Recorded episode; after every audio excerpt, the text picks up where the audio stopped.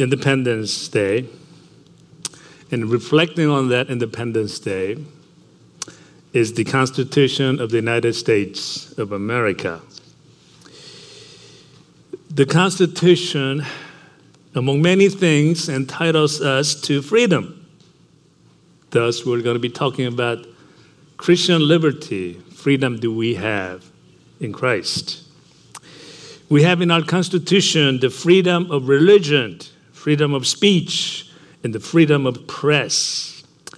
You know what is really interesting though? When it comes to the right of the people to assemble, the phrase includes the word peaceably. There's an adjective to describe how to assemble. if I were to read it, the First Amendment to the United States Constitution prevents Congress from making any laws respecting an establishment of religion, prohibiting the free exercise of religion, or abridging the freedom of speech, the freedom of press, the right to peaceably assemble. Here's the question What would have happened to our country if the word peaceably was not there? We would have riots after riots, and police may not be able to do anything about it. The condition was if you get together in a public assembly, it must be peaceful. However, what is interesting is that there is not a description as to how to exercise the freedom of speech or press. The liberals today are saying it's freedom, period. You can say anything you want to anybody.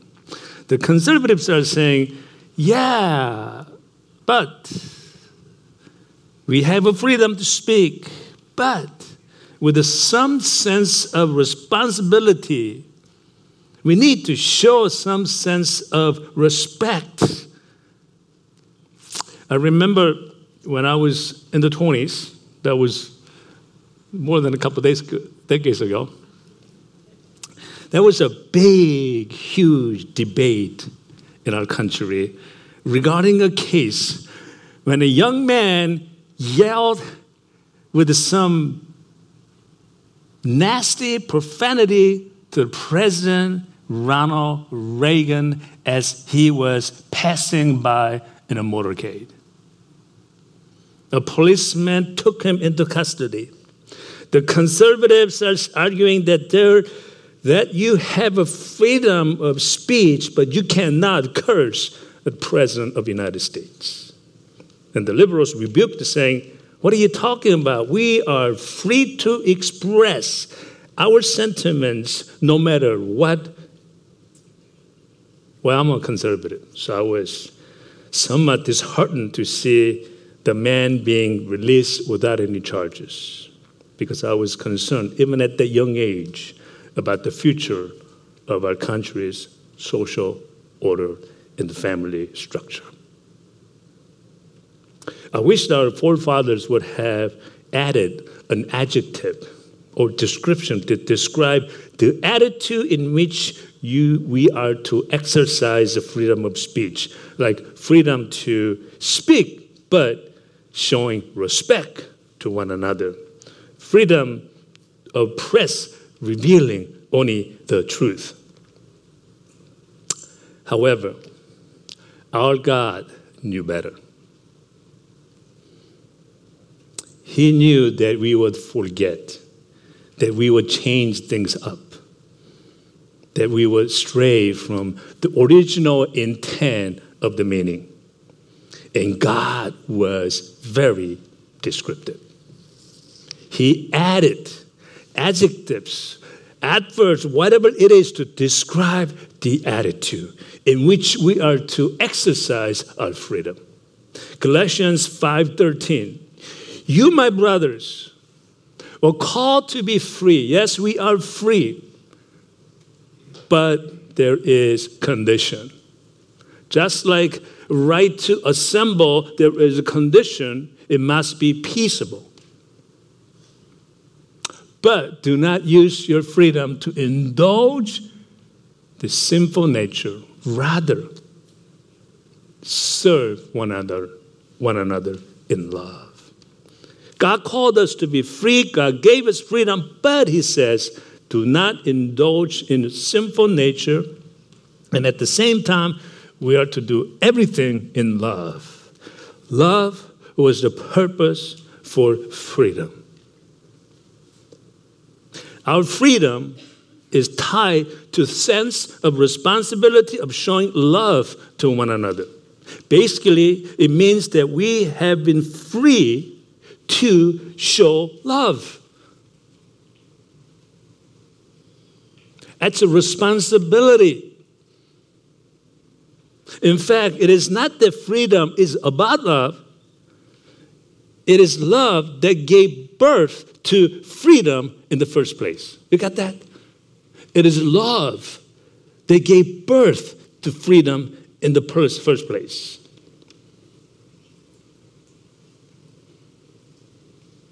God basically said, I love you. So I will give you freedom. I love you so much that I am willing to let you go. So we got freedom out of God's love. But what did we do with that freedom? Instead of demonstrating, showing it love, we messed up. And we still do. So God created laws for us to protect, to guide us back to His love.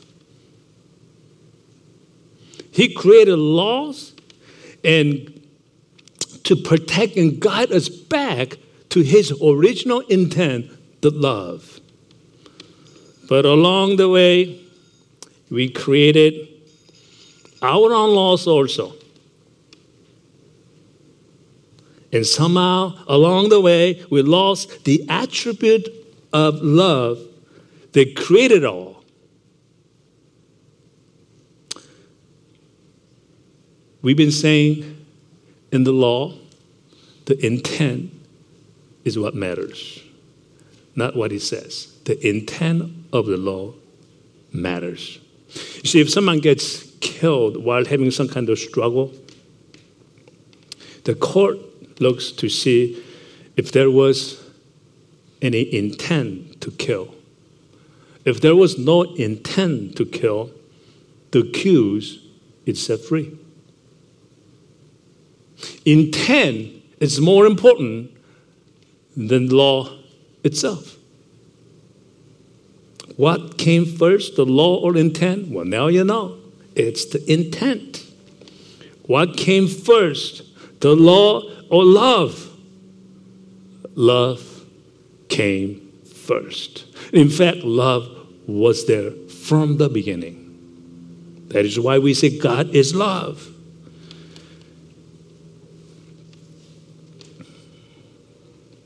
So the question is in the first place, why did God created us?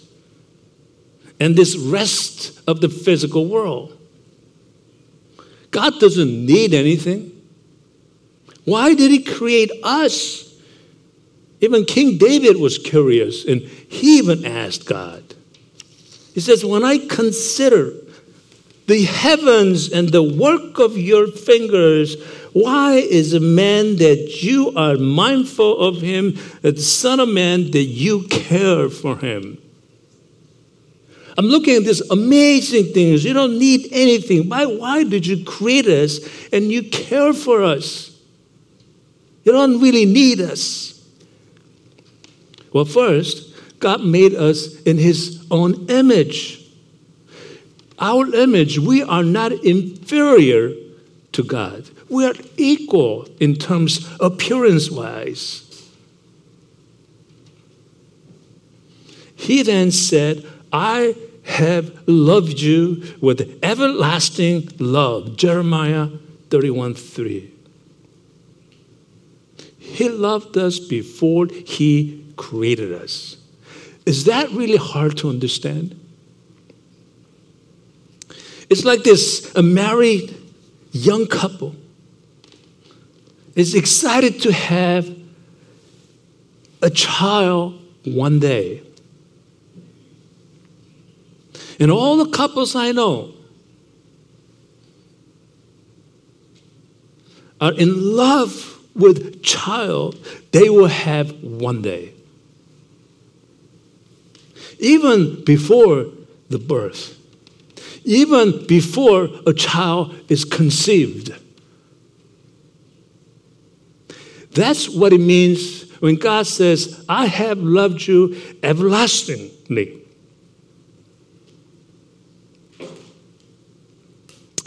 I have loved you with everlasting love. That's what it means. Before, now, and even in the future. 1 John 4 8 simply says, God is love. Love was there before anything else, even before creation. And everything that was created was because of love. You see, it is critical for us to understand the essence of God's love so that we can really understand why Apostle Paul is saying that faith is what matters, not the law. Because Paul knew that law came later. Law came simply to protect us, not to judge us. That's the key. Law came to protect us, but not to judge us. Remember the other week, uh, as I was talking about the, uh, the importance of law, because law is also important. And I was asking one of my co-workers, having lunch, and asked her what she uh, thinks of the law in relations to Paul saying, it's not about the law. Well, she was a solid believer and told me without any hesitation, of course law is important. She said, law does not define faith, but law is there to protect us. Law is there to grow us into faith because God is love. We need the law to live, but we need faith to enter the kingdom of God. So law was created to protect from our sinful nature of straying from God's love. Just like we create laws in our own households. We love our kids. You love our kids. I love my kids. When they were little, I created my own laws. I know you create your own laws. When they're young, I had a law that says, "Thou shalt sleep by nine o'clock in the evening, or else." Thou shalt not follow any strangers. When they grew a little older, thou shalt be home by 10 o'clock. That was very difficult. I had to extend that to 11 o'clock, then to midnight. Then say, Thou shalt not eat junk food.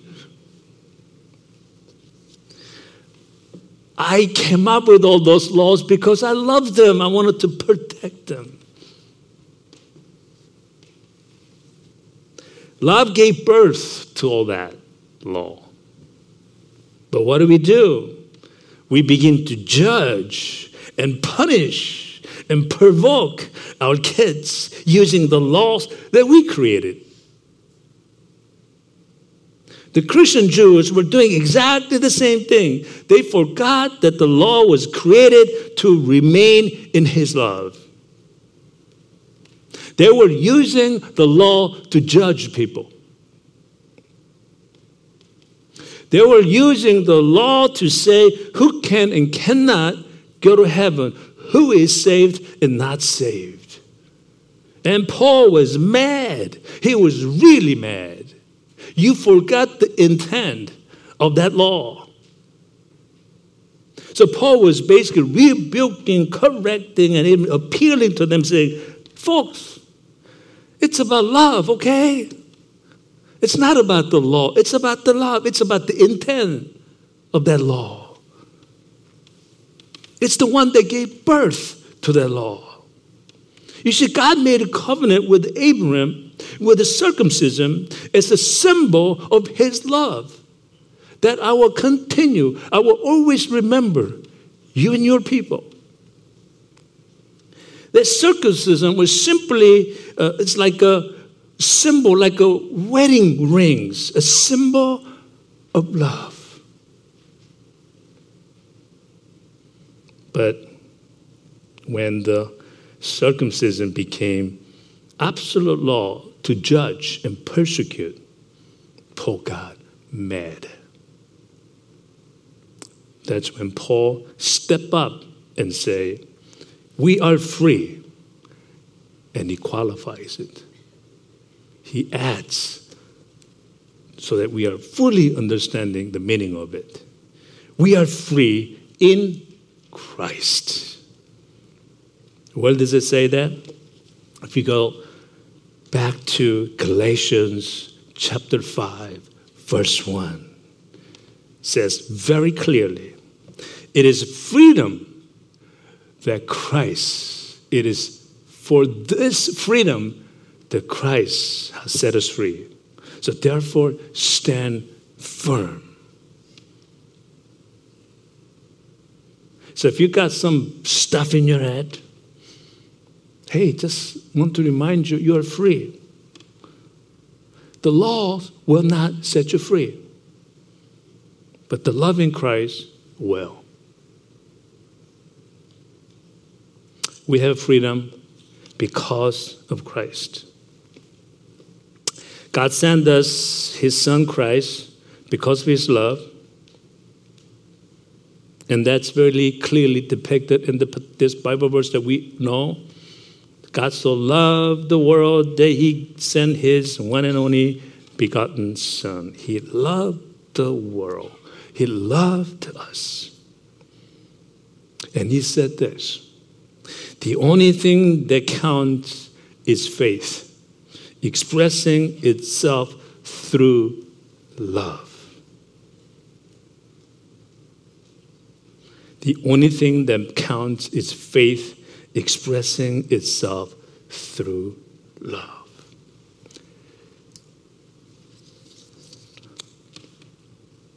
If you look at Galatians chapter 5, verse 6, for in Christ Jesus, neither circumcision nor uncircumcision has any value. The only thing that counts is faith expressing itself through love. Yesterday, we had a, our design company annual retreat, half day of bonding, getting together session in this place here. In the afternoon, we went to see Cirque du, Cirque du Soleil out in uh, the King of Prussia direction. The whole purpose of course, it was to connect and bond and unite. But most importantly, it was to remind the reasons for our existence, the design company's existence. Reminding ourselves that we are not here just to do great design work. We're not here just to make a living. We're here, yes, to abide by what we stand for our law, yeah, our principle, our mission, our core values, and all to edify the life of the people we encounter, clients and the co-workers. We are to serve the life of the people we encounter. That's clients and that's co-workers. And try to have them understand that all our values, whether it's a policy, came from love not money, came from love. And illustrating that the woman of noble character, the wife of noble, noble character in the Bible, the Proverbs 31 says she extends her arm to the poor and extends her hands to the needy. This is the heart of God's love. We are here to design the good stuff, make few bucks, and show love. We are the poor ones. We are the ones who are poor in spirit. We are the ones who are in need. So, because God's love, He sent His very own Son to trump over any law that's before us. So, question today is this How are you expressing your faith? Are you using your faith to judge? How are you implementing your law? Are you using the law to persecute, backstab our friends, our neighbors? So, as we continue our series on Galatians, this chapter is about the liberty of Christians from legalism, the law. The Christian Jews insisted that all Gentiles had to go circumcision for salvation. Paul says only through faith, not by law. And the difference between the law and grace that we've been talking for last several weeks, the law says you have to earn it. If you earn the freedom, then you are set free. On how? You got to do something. And that something was that you have to go through that physical circumcision. But the grace says you have been made free at a tremendous cost of death of Christ. It's not what you do, it is what Jesus has already done for us. The verse 1 it is for his freedom that Christ has set us free, stand firm, so do not let yourselves be burdened again by a yoke of slavery. That's referring to the legalism, the law. So, to Paul, salvation is based on the divine grace, and that does not require any human effort, only through faith. That is why we all have tremendous hope in Christ. That's why we come even though we are burdened with uh, our sinful things of the past, we can come and be free from that guilt forever, washed. Legalism has no value. Then what is God looking for? What is He looking for in us? God looks for faith working through love. Faith, faith is not idle, faith is active. Faith is prompted by love, not law. God is not interested in rituals, but in the reality of godly life that we live. The only thing that comes counts. The only thing that counts is the faith expressing itself through love. So, how do you express faith through love? This is amazing. It just amazes me every time I read this verse. God says, I know you guys are not that smart, meaning that I know you guys cannot remember all the laws and prophets in this, in this book. Not just Ten Commandments. Yeah, we got, we're smart enough to remember Ten Commandments. But you're not smart enough to remember 600 some laws and commands in this Bible. But I will summarize it for you.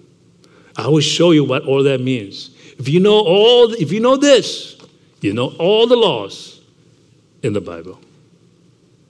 And you wonder why, when you go to these third world countries or suppressed and depressed, suppressed countries, where they are not even allowed to have a Bible, and their faith is so hot.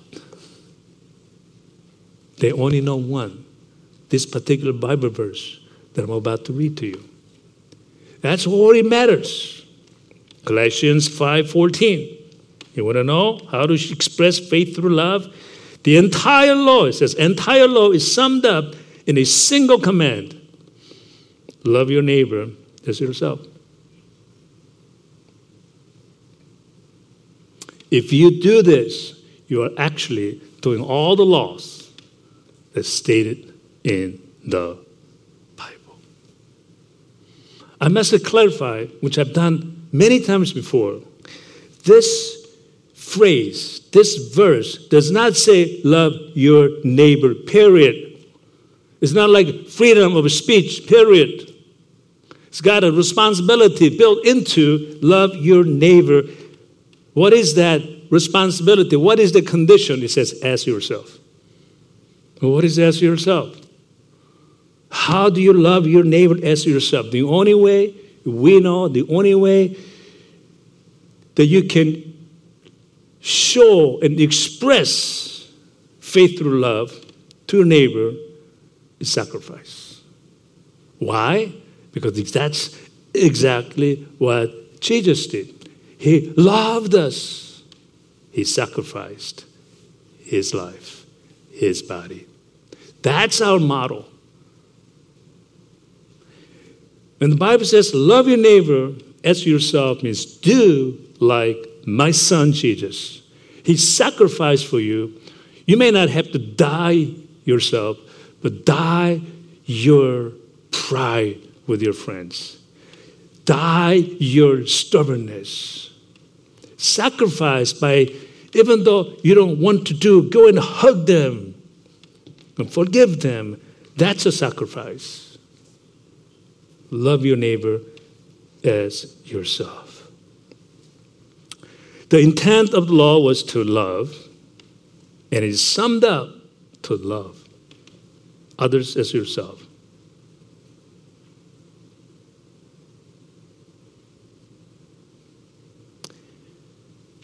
And verse 15 has a warning. Now you know the intent, how, why and how the law was created. It is the love that gave birth all the laws. And if we don't, he warns us in chapter, verse 15 and if we continue to forget that, if we continue to use the law to judge and persecute, backbite, and devour one another, we'll be destroyed. And that's what happens to many of us, even today.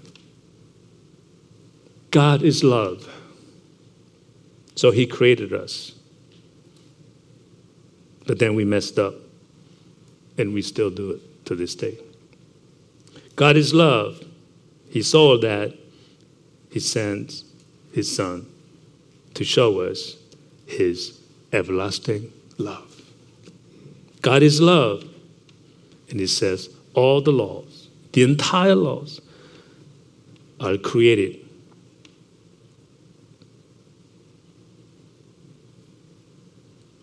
for us to act on it.